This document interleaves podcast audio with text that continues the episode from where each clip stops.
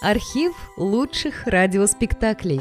Друзья, мы обращаемся к тем, кто слушает наш канал – в последнее время канал сильно вырос и приобрел новую аудиторию. Содержать канал все сложнее. Надо обслуживать технику, хостинг, каналы связи, обеспечивать выход выпусков. Работа будет продолжена в любом случае. Выложена совсем малая часть материала.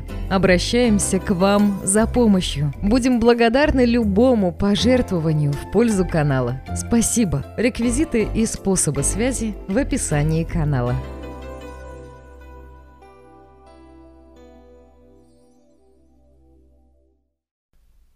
Орсон Уэллс. Радиоспектакль «Война миров» по роману Герберта Уэллса. Сегодня мы повторим знаменитый опыт известного американского режиссера и сценариста. Мы представим вам историю нашествия марсиан на Землю именно так, как сделал это полвека с лишним назад Орсон Уэллс. Никогда за всю историю существования мирового радиотеатра – ни одна постановка, переданная в эфир, не вызывала такой бури, как негодование, так и веселье. Когда вечером 30 октября Орсон Уэллс и актеры Mercury Theatre стояли перед микрофонами со сценарием радиопьесы по «Войне миров» Герберта Уэллса, их волновало, как публика примет ее, потому что они боялись, что книга безнадежно устарела и что избитая тема пришельцев с Марса может отпугнуть слушателей. Но они забыли, что миллионы американцев услышат постановку Mercury Theatre после самой популярной в те времена информационной передачи и всерьез примут спектакль за ее продолжение. Они совершенно не учли собственные актерские возможности и пугающую мощь тех средств, при помощи которых мистер Уэллс адаптировал «Войну миров». Эта передача вошла в историю. А мы попытаемся воспользоваться той манерой постановки – которая и обманула доверчивых слушателей Америки.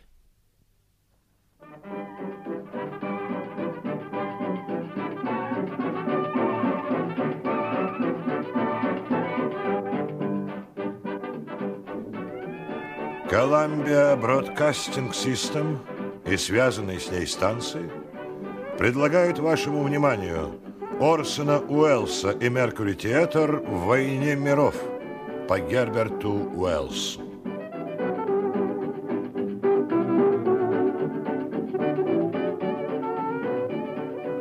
Дамы и господа, у микрофона режиссер Меркьюри Театр и звезда этих передач Орсон Уэллс.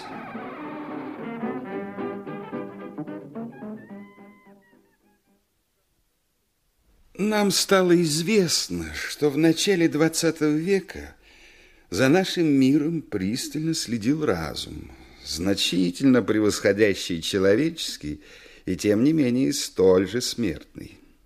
Теперь мы знаем, что в то время, когда люди занимались своими делами, их исследовали и изучали, возможно, почти столь же пристально, сколь человек, вооруженный микроскопом, может изучать недолговечные творения, роящиеся и размножающиеся, в капле воды.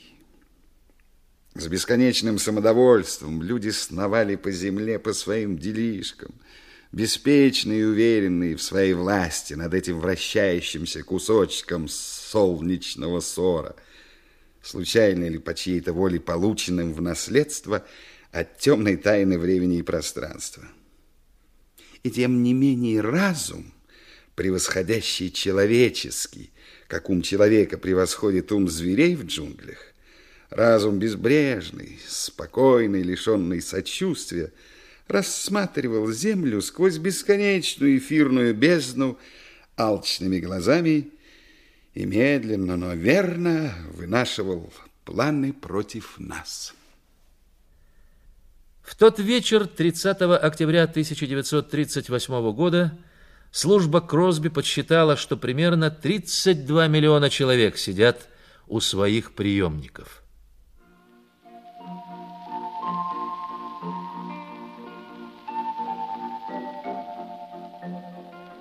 В течение ближайших 24 часов больших изменений температуры не предвидится. Над Новой Шотландией замечены небольшие атмосферные изменения неустановленного происхождения, послужившие причиной того, что зона низкого давления довольно быстро стала продвигаться в северо-восточные штаты, где ожидаются дожди, ветер слабый до умеренного. Максимальная температура 66, минимальная 48 градусов. Мы передавали прогноз правительственного бюро погоды.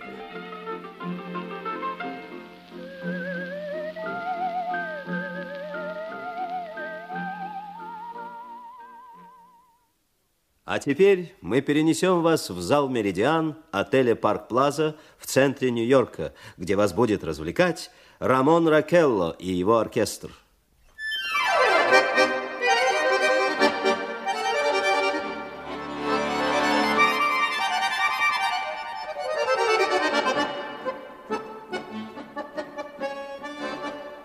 Добрый вечер, дамы и господа. Из зала «Меридиан» в парк Плаза в Нью-Йорке мы передаем музыку Рамона Ракелла и его оркестра. Рамон Ракелло начинает с мелодии в испанском стиле «Ла Кумпарсита».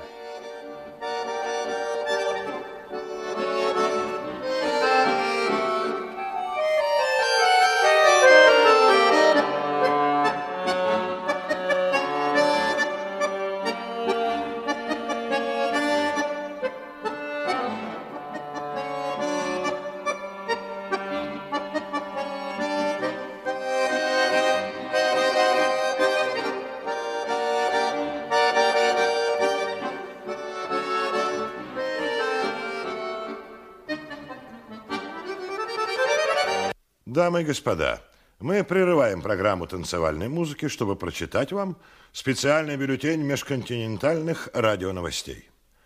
Без 28 по центральному времени профессор Фаррелл из обсерватории Ману Дженникс в Чикаго, штат Иллинойс, сообщил о том, что на планете Марс замечено несколько вспышек раскаленного газа, происходящих через равномерные промежутки времени. Спектрограмма показывает, что этот газ – водород – и что он с огромной скоростью движется к Земле. А теперь мы вновь вернемся к оркестру Рамона Ракелло, играющего для вас в зале «Меридиан» отеля «Парк Плаза» в Нью-Йорке.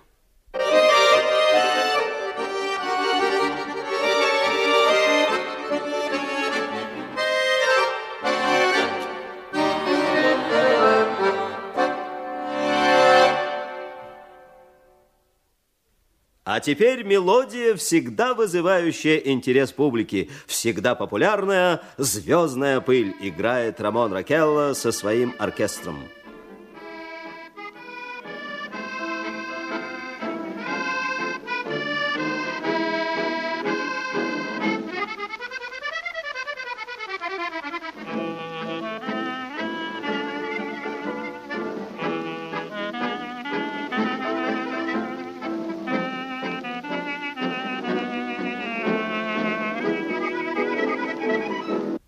Дамы и господа, вслед за новостью, которую мы только что передали в нашем бюллетене, правительственное метеорологическое бюро потребовало от крупных обсерваторий страны вести астрономическое наблюдение за всеми необычными явлениями, происходящими на планете Марс.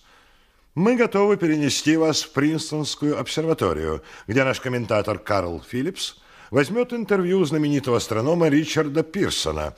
Включаем Принстон, штат Нью-Джерси. Профессор Пирсон, каковы ваши соображения, касающиеся этого события? Природа данного явления весьма необычна. Действительно, наше исследование подтверждает, что вспышки на планете Марс – это свечение раскаленного водорода. Внешний феномен этот выглядит как сноп голубого пламени, вырвавшийся из пушки. Другими словами, на старт ракеты. Хотя существует мнение, что Марс необитаем. Но, возможно, это и не так. Планета находится приблизительно в 40 миллионах миль от Земли. Вот только что я получил депешу от нью-йоркского ученого, утверждающего, что его сейсмограф зафиксировал толчок землетрясения в радиусе 20 миль от Принстона. Мы расследуем это явление. Благодарю вас, профессор, благодарю. Дамы и господа, вот последний бюллетень межконтинентальных радионовостей. Торонто, Канада. Профессор Морзе из Макмилланского университета передает, что им наблюдались в общей сложности три вспышки на планете Марс между 7 часами 45 минутами вечера и 9 часами 20 минутами вечера по восточно-стандартному времени. Это соответствует прежней информации, полученной из американских обсерваторий. А теперь специальное сообщение из Трентона, штат Нью-Джерси, неподалеку от нас. Сообщается, что в 8 часов 50 минут вечера огромный, охваченный пламенем предмет, как полагают метеорит, упал на ферме по соседству с Гроверс-Милл, штат Нью-Джерси, в 22 милях от Трентона. Вспышка в небе была видна в радиусе сотни миль, а шум от падения слышали далеко на севере, возле Элизабет. Мы отправили на место происшествия передвижную радиоустановку, и наш комментатор, мистер Филлипс, начнет свой репортаж, как только доберется туда из Принстона. А пока мы перенесем вас в отель «Мартине» в Бруклине, где Бобби Миллет и его оркестр предлагают программу танцевальной музыки.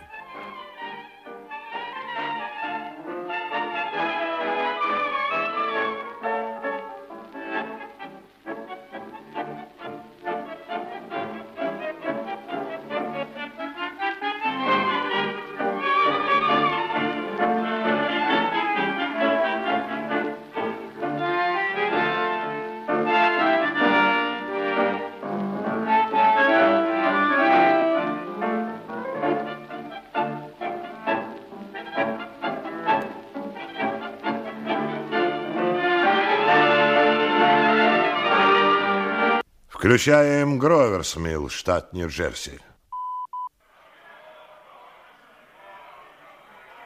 Дамы и господа, у микрофона вновь Карл Филлипс. Я нахожусь на ферме Уилмута, Гровенсмилл, Нью-Джерси. Мы с профессором Пирсоном проделали 11 миль пути из Принстона за 10 минут.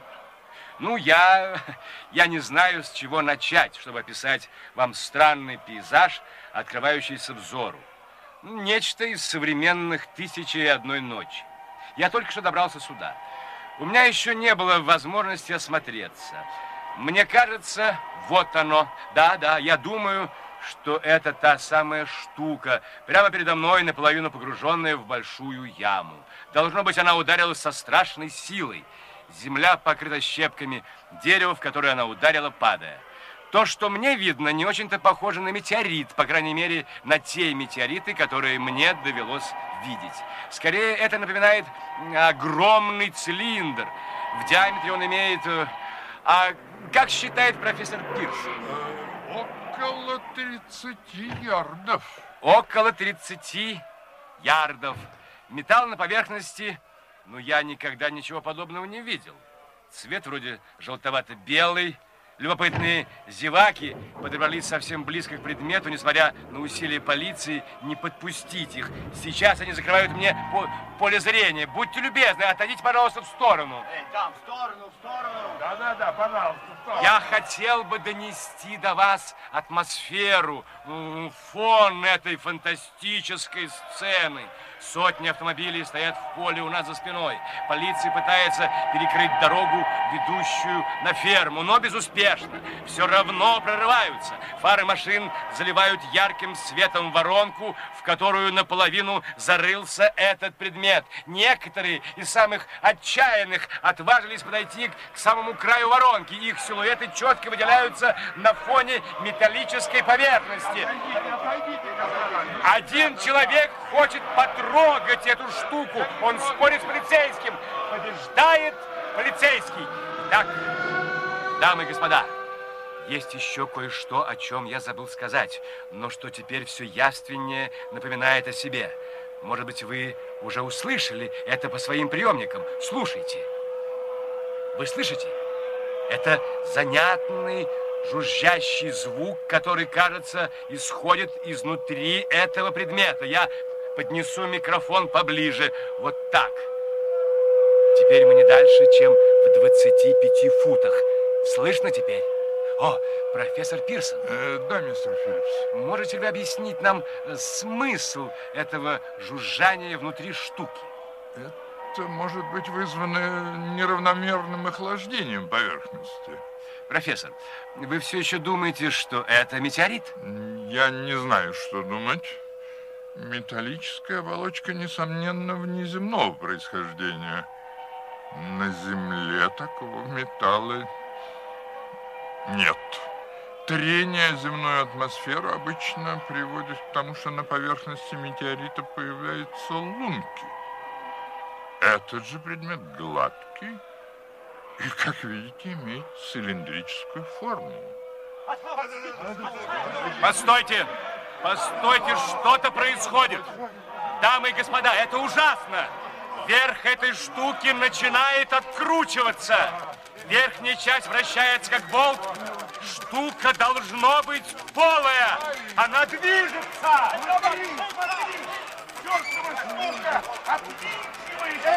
Да, назад, назад, говорю! Может, в ней люди пытаются спастись. Она же распылена до! Они в головешки превратятся! Эй, там, назад! Оттащите этих идиотов! Взорвалась! А, крышка снята! Смотрите туда, туда, назад! Дамы и господа, это самая жуткая вещь, какую я только видел в жизни. Постойте. Кто-то выползает из нее через верх. Кто-то или что-то. Я вижу, как из этой черной дыры выглядывают два сверкающих диска. Это глаза? Может быть, это лицо? Может быть. Боже милостивый. Из мрака появилось нечто, извивающееся, как серая змея. А вот еще, еще! Они мне напоминают щупальца. А дальше я вижу тело этого создания. Оно размером с медведя и блестит, как мокрая кожа. Но лицо, оно, оно неописуемо. Я с трудом заставляю себя смотреть на него. Глаза черные и мерцают, как змеиный. Рот U-образный, с нечетко очерченных губ, которые колышутся и пульсируют, капает слюна. Чудовище, или как еще его назвать, движется с трудом. Оно кажется придавленным к земле силой тяготения или еще чем-то. Оно встает, толпа отшатывается назад. Они уже достаточно смотрелись. Ощущение в высшей степени необычное. Я, я не могу найти слов. Я передвигаюсь и тащу за собой провода микрофона. Я вынужден прервать это описание, пока не займу новую позицию. Прошу вас не отходить от приемников. Я вернусь в эфир через минуту.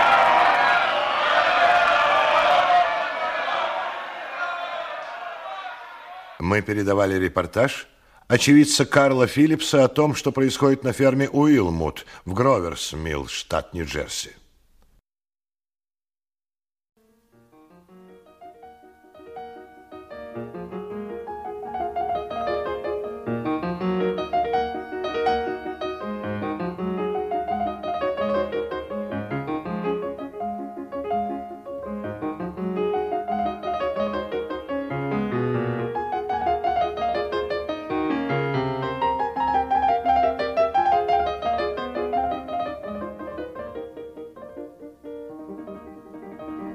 Возвращаемся к Карлу Филлипсу в Гроверсмилл. Дамы и господа, я в эфире или нет? Дамы и господа, это опять я. Я стою за каменной стеной, которая окружает сад мистера Уилмута. Отсюда я вижу все происходящее. Я буду сообщать вам все подробности, пока могу говорить, пока могу видеть. Прибыло подкрепление полиции штата. Они устанавливают кордон перед воронкой, их человек 30. Теперь нет необходимости сдерживать толпу. Люди сами хотят сохранить расстояние. Капитан с кем-то совещается. Не вполне ясно видно с кем. О, да! Кажется, это профессор Пирсон. Да-да, это, это он. Вот они разошлись. Профессор идет в одну сторону, изучая этот предмет, в то время как капитан и двое полицейских продвигаются вперед, держа что-то в руках. Теперь, теперь мне видно, что это белый носовой платок, привязанный к палке. Флаг перемирия. Если эти создания знают, что это значит, что вообще что-нибудь значит... Подождите, что-то происходит. Из воронки появляется горбатая конструкция. Я различаю маленький лучик света, выходящий из зеркала. Что это? Из этого зеркала вырывается поток пламени и устремляется прямо в приближающихся людей. Он бьет им в головы. Боже милостивый, они вспыхивают, как факелы. Теперь все поле охвачено огнем. Леса, конюшни, бензобаки автомобилей. Пламя растекается повсюду. Луч идет сюда, примерно в 20 ярдах справа от меня. Дамы и господа, по независящим от нас обстоятельствам мы не можем продолжить трансляцию из Гроверсмилл. Очевидно, какие-то неполадки в нашей передвижной радиостанции. Однако мы вернемся туда при первой же возможности. Только что мы получили поздний выпуск последних известий из Сан-Диего, штат Калифорния. Выступая на обеде Калифорнийского астрономического общества, профессор Инделкофер выразил мнение, что взрывы на Марсе, несомненно, объясняются сильными вулканическими сотрясениями на поверхности планеты. А пока фортепианная интерлюдия.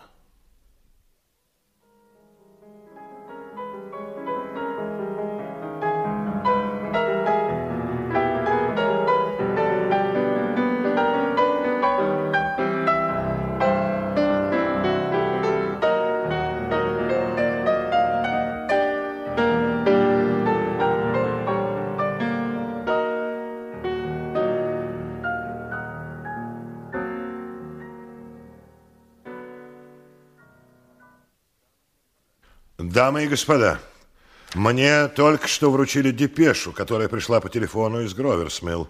Э, секундочку. По меньшей мере 40 человек, в том числе шестеро полицейских, лежат мертвыми в поле неподалеку от селения Гроверсмилл. Их тела обуглились и обезображены до неузнаваемости.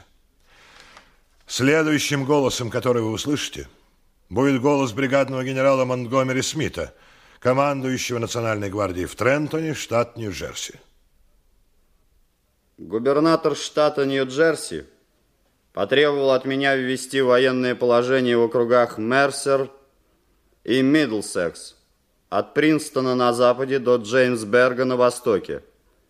Запрещается входить в эту зону, не имея специального пропуска, выданного властями штата или военными властями. Четыре соединения гвардейцев штата направлены из Трентона в Гроверс-Милл и помогут при эвакуации жителей из района военных действий. Благодарю за внимание. Вы только что слышали генерала Монтгомери Смита, командующего Национальной гвардией в Трентоне.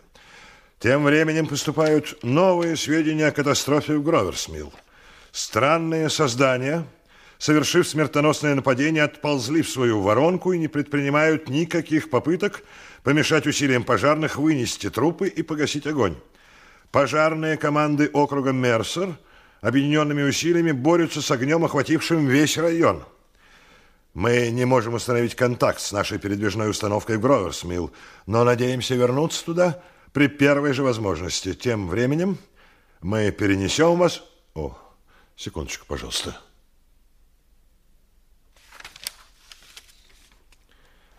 Дамы и господа, мне только что сообщили, что мы наконец установили связь со свидетелем трагедии.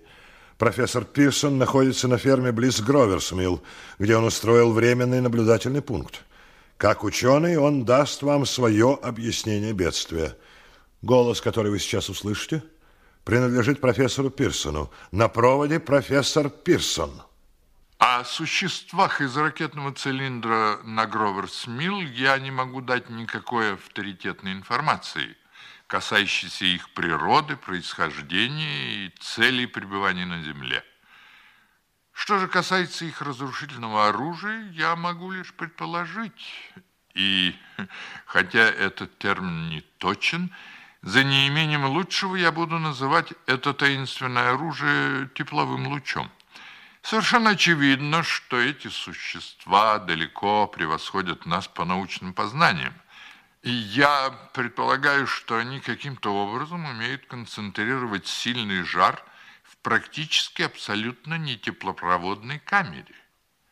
Этот сконцентрированный жар они проецируют параллельным лучом на любой выбранный ими предмет – при помощи полированного параболического зеркала неизвестной структуры, подобно тому, как э, зеркало маяка проецирует световой луч.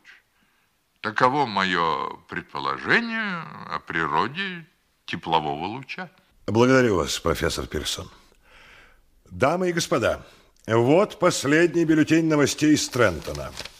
Это краткое заявление информирует нас о том, что в городской больнице Трентона опознано обугленное тело Карла Филлипса.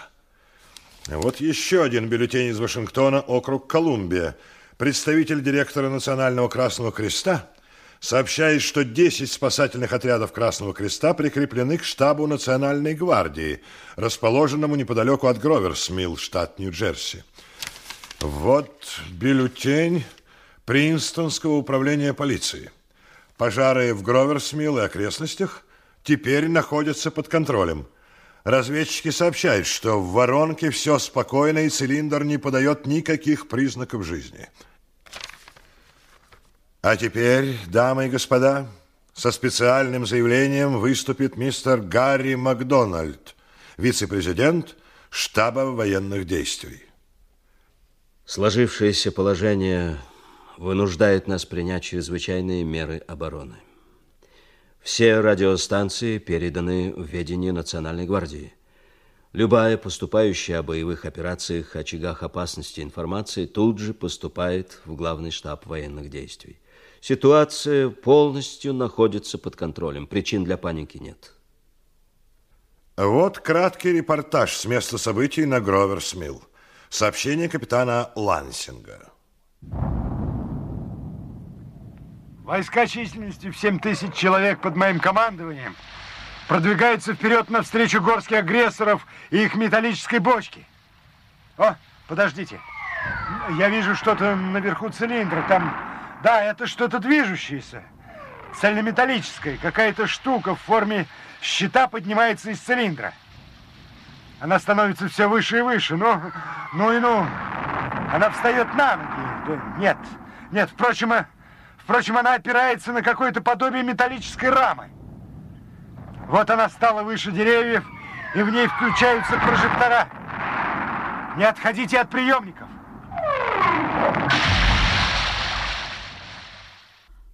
Пожалуй, именно следующие несколько минут более всего повинны в том, что часть слушателей, только что настроивших свои приемники на волну CBS, охватила паника.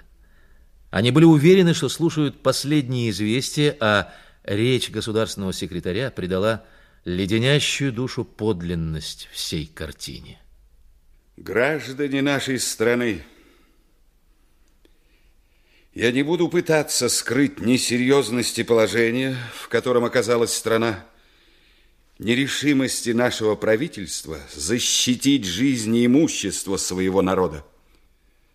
Однако я хочу обратить ваше внимание и просто граждан, и государственных лиц на необходимость действовать спокойно и обдуманно.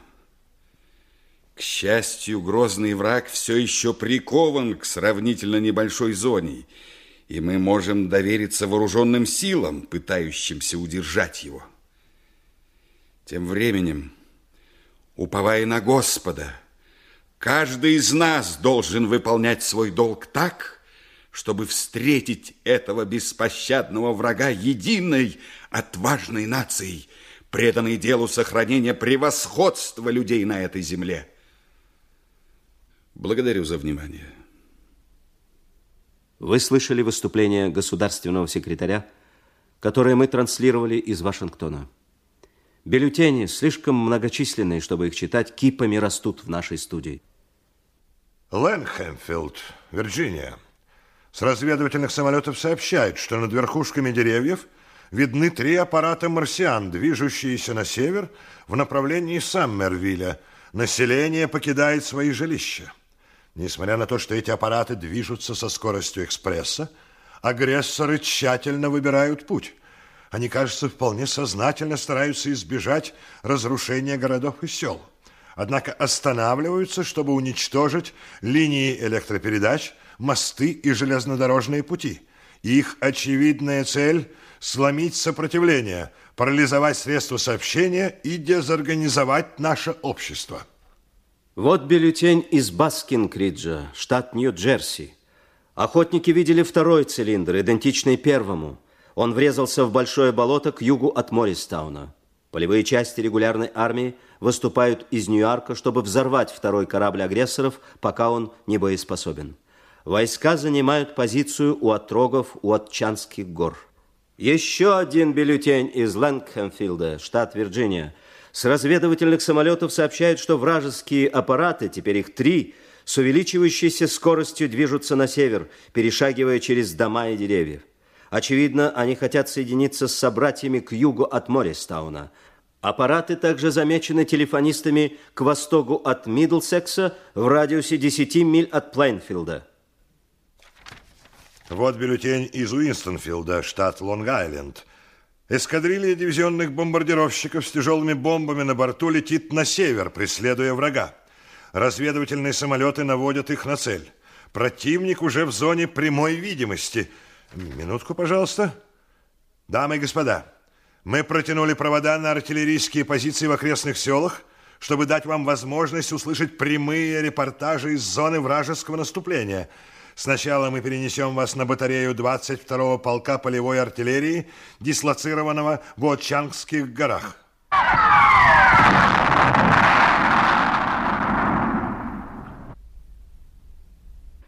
Нам сообщили, что радиосвязь с центральной частью штата Нью-Джерси прервана из-за эффекта, который тепловой луч оказывает на линии электропередач и электрическое оборудование.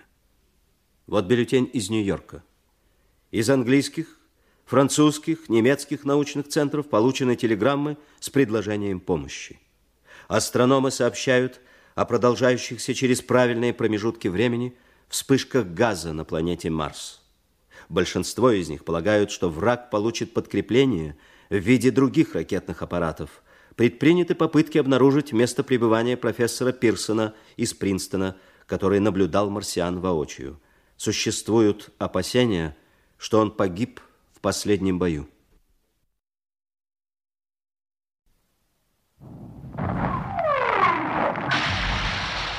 Я говорю с крыши дома радио в Нью-Йорке. Колокола, которые вы слышите своим звоном, предупреждают людей о необходимости покинуть город перед лицом надвигающейся опасности последние два часа, по примерным подсчетам, 3 миллиона человек вышли на дороги, ведущие к северному шоссе Хатчисон-Ривер, все еще открытому для автомобильного движения. Избегайте мостов на Лонг-Айленд. Они безнадежно забиты. Все средства сообщения с побережьем Джерси закрылись 10 минут назад. Защиты больше нет. Наша армия уничтожена. Артиллерия, авиация, все погибло. Это может быть последняя радиопередача. Мы останемся здесь до конца. Внизу под нами, в соборе, люди молятся. Теперь я смотрю вниз на порт. Суда всех видов, перегруженные бегущими людьми, отчаливают от причалов. Все улицы забиты. Шум такой, как в канун Нового года. Постойте. Вот враг показался над палисадами. Пять огромных машин. Первая пересекает реку. Я вижу ее отсюда. Она переходит в брод Гудзон, как человек переходит ручей. Мне протянули бюллетень. Марсианские цилиндры падают по всей стране. Один возле Буффало, другой в Чикаго, Сент-Луи. Похоже, они падают по расписанию и в намеченные районы. Вот первая машина выходит на берег. Она стоит, наблюдая, глядя на город сверху. Поджидает остальных. Они встают, как цепь новых башен над западной стороной города. Вот они поднимают металлические руки – Теперь уж точно конец. Появляется дым. черный дым, растекающийся над городом. Вот его увидели люди на улицах. Они бегут к Истривер. Их тысячи. Они бросаются в воду, как крысы. Теперь дым движется быстрее. Он достигает Таймс-сквер. Люди пытаются убежать от него, но тщетно. Они падают, как мухи.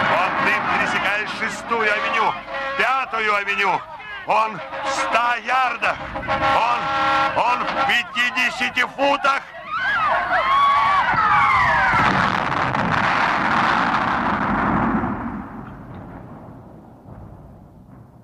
К этому моменту, после примерно получаса передачи, зло уже свершилось. Слушатели были в панике. Полицейские участки в осаде. Телефонные коммутаторы всего востока страны безнадежно забиты. Шоссе штата Нью-Джерси походили на бойни. Ни одно недоразумение в наши дни не распространялось с подобной скоростью. В течение нескольких дней население, взбудораженное вторжением марсиан, невозможно было успокоить. Но здравомыслящие слушатели быстро сообразили, что они слышали не последние известия, а литературную передачу.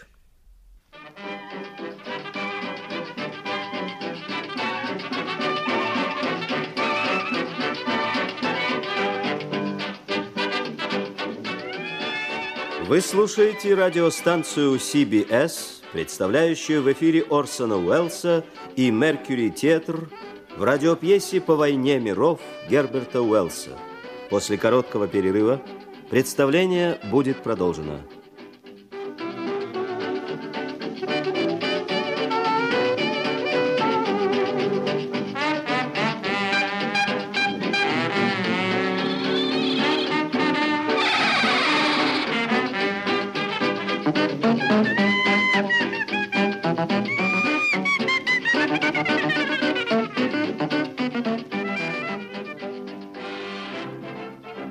Говорит Columbia Broadcasting System. Война миров Герберта Уэллса с участием Орсона Уэллса и Меркьюри Театр в эфире.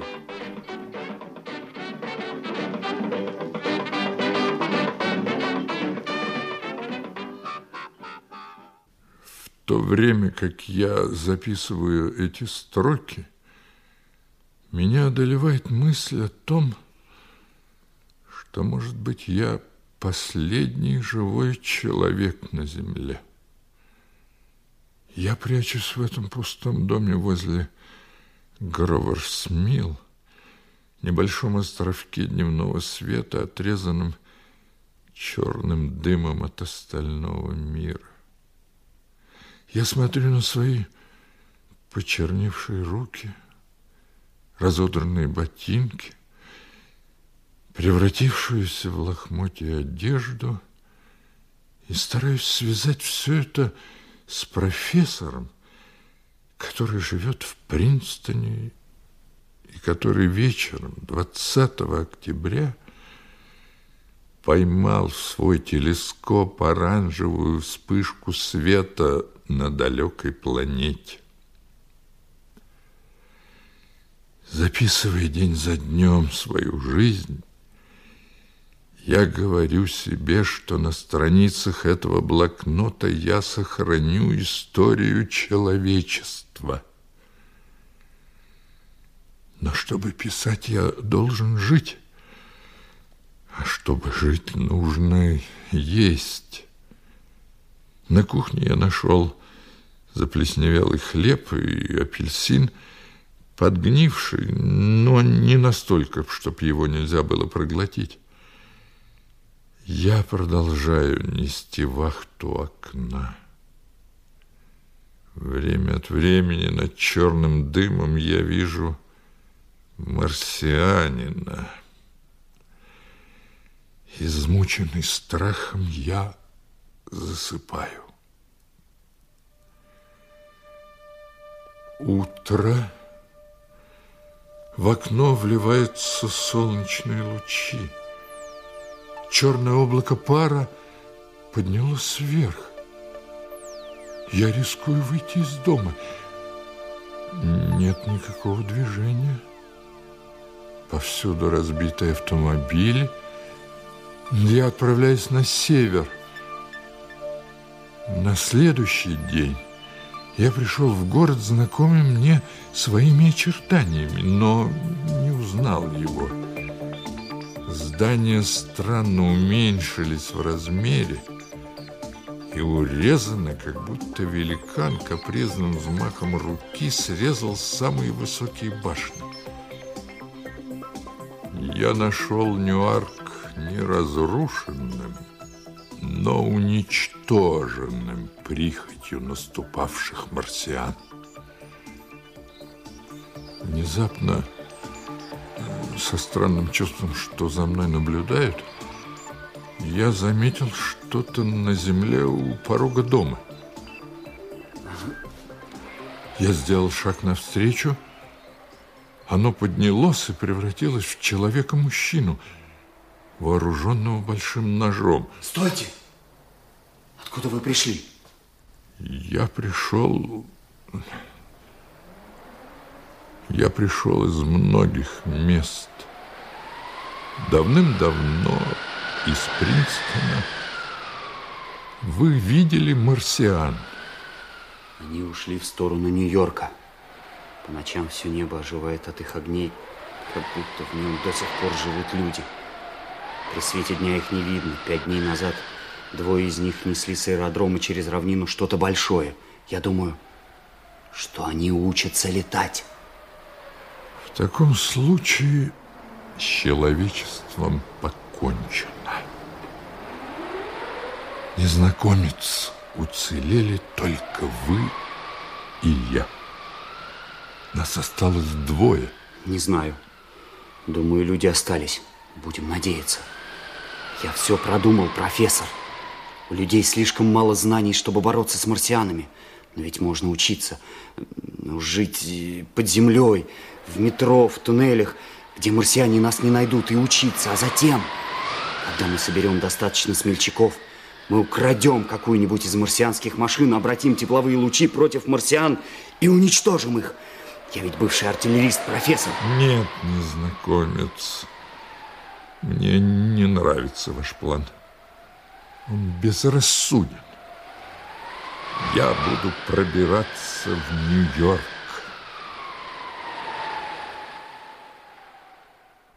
Я дошел до 14-й авеню, и здесь опять был черный порошок, несколько трупов и страшный запах, выходивший сквозь решетки подвалов домов.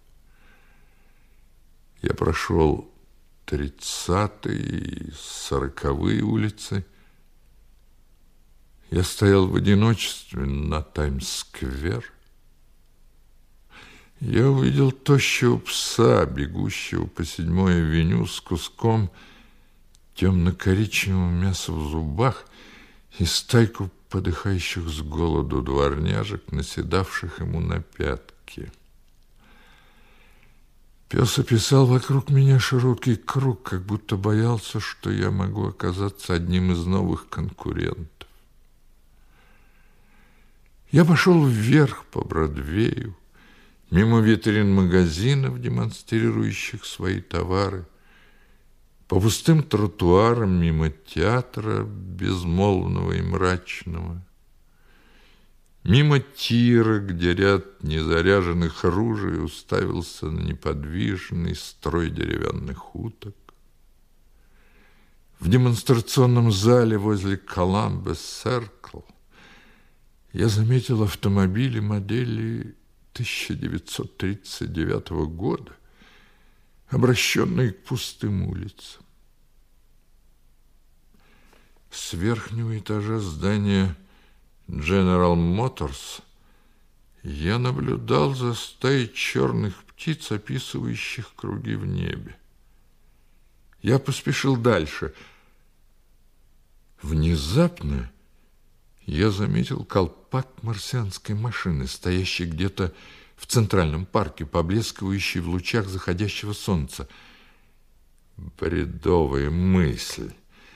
Я безрассудно бросился в парк через Коламбес-Серкл, вскарабкался на холмик над прудом на 60-й авеню. Отсюда я мог видеть девятнадцать огромных металлических титанов, стоящих безмолвным строем вдоль мел с пустыми колпаками и апатично повисшими стальными руками. Тщетно я искал чудовищ, населяющих эти машины. Внезапно мое внимание привлекла стая черных птиц, паривших подо мной. Они кругами снижались к земле, где прямо перед моими глазами лежали марсиане, и голодные птицы выклевывали коричневую плоть из мертвых тел. Позже, когда трупы исследовали в лаборатории, было обнаружено, что их убил микроб, вызывающий болезни гниения, которым их организм оказался неподготовленным. После того, как все средства защиты человечества оказались бесполезными, они были убиты самым крошечным существом, которое Господь в мудрости своей поместил на этой земле.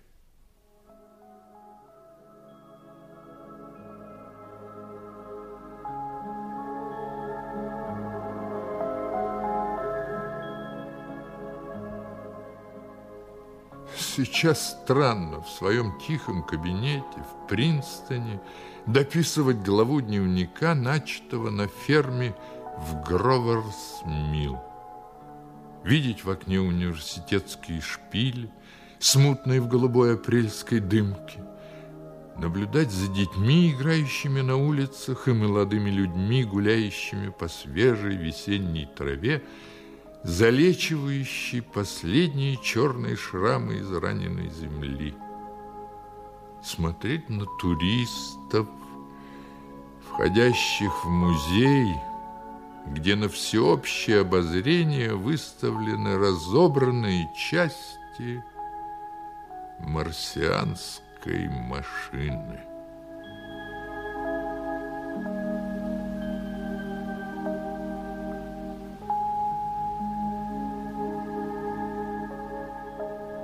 До падения первого цилиндра господствовало убеждение, что в глубинах космоса Жизнь существует только на маленькой поверхности нашего крошечного шарика. Теперь мы стали более дальновидными. Смутно и чудесно то видение, которое я мысленно представляю себе.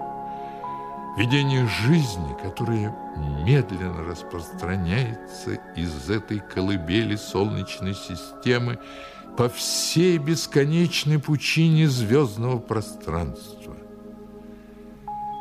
Но это лишь отдаленная мечта. Может быть, уничтожение марсиан только отсрочка смертного приговора. Возможно, им, не нам уготовано будущее.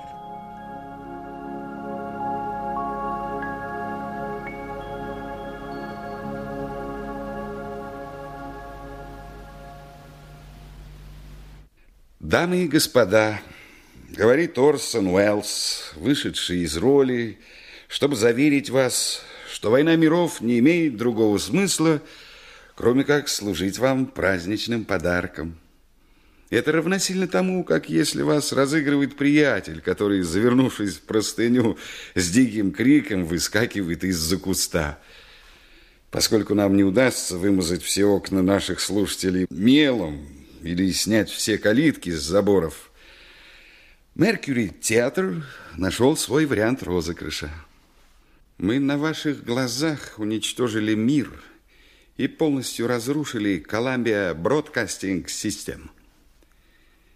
Я надеюсь, вы успокоитесь, узнав, что мы это сделали понарошку, и что и мир, и CBS невредимы.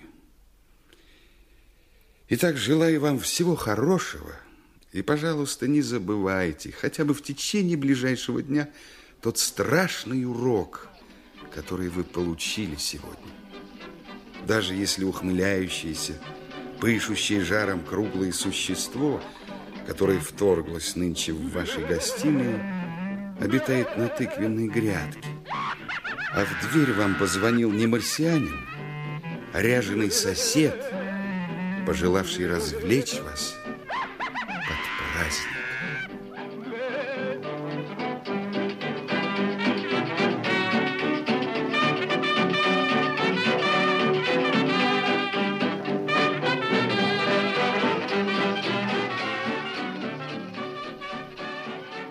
Columbia Broadcasting System и ее ретрансляционные станции по всей стране передавали «Войну миров» Герберта Уэллса, 17-ю передачу еженедельной серии драматических постановок с участием Орсона Уэллса и театра «Меркьюри».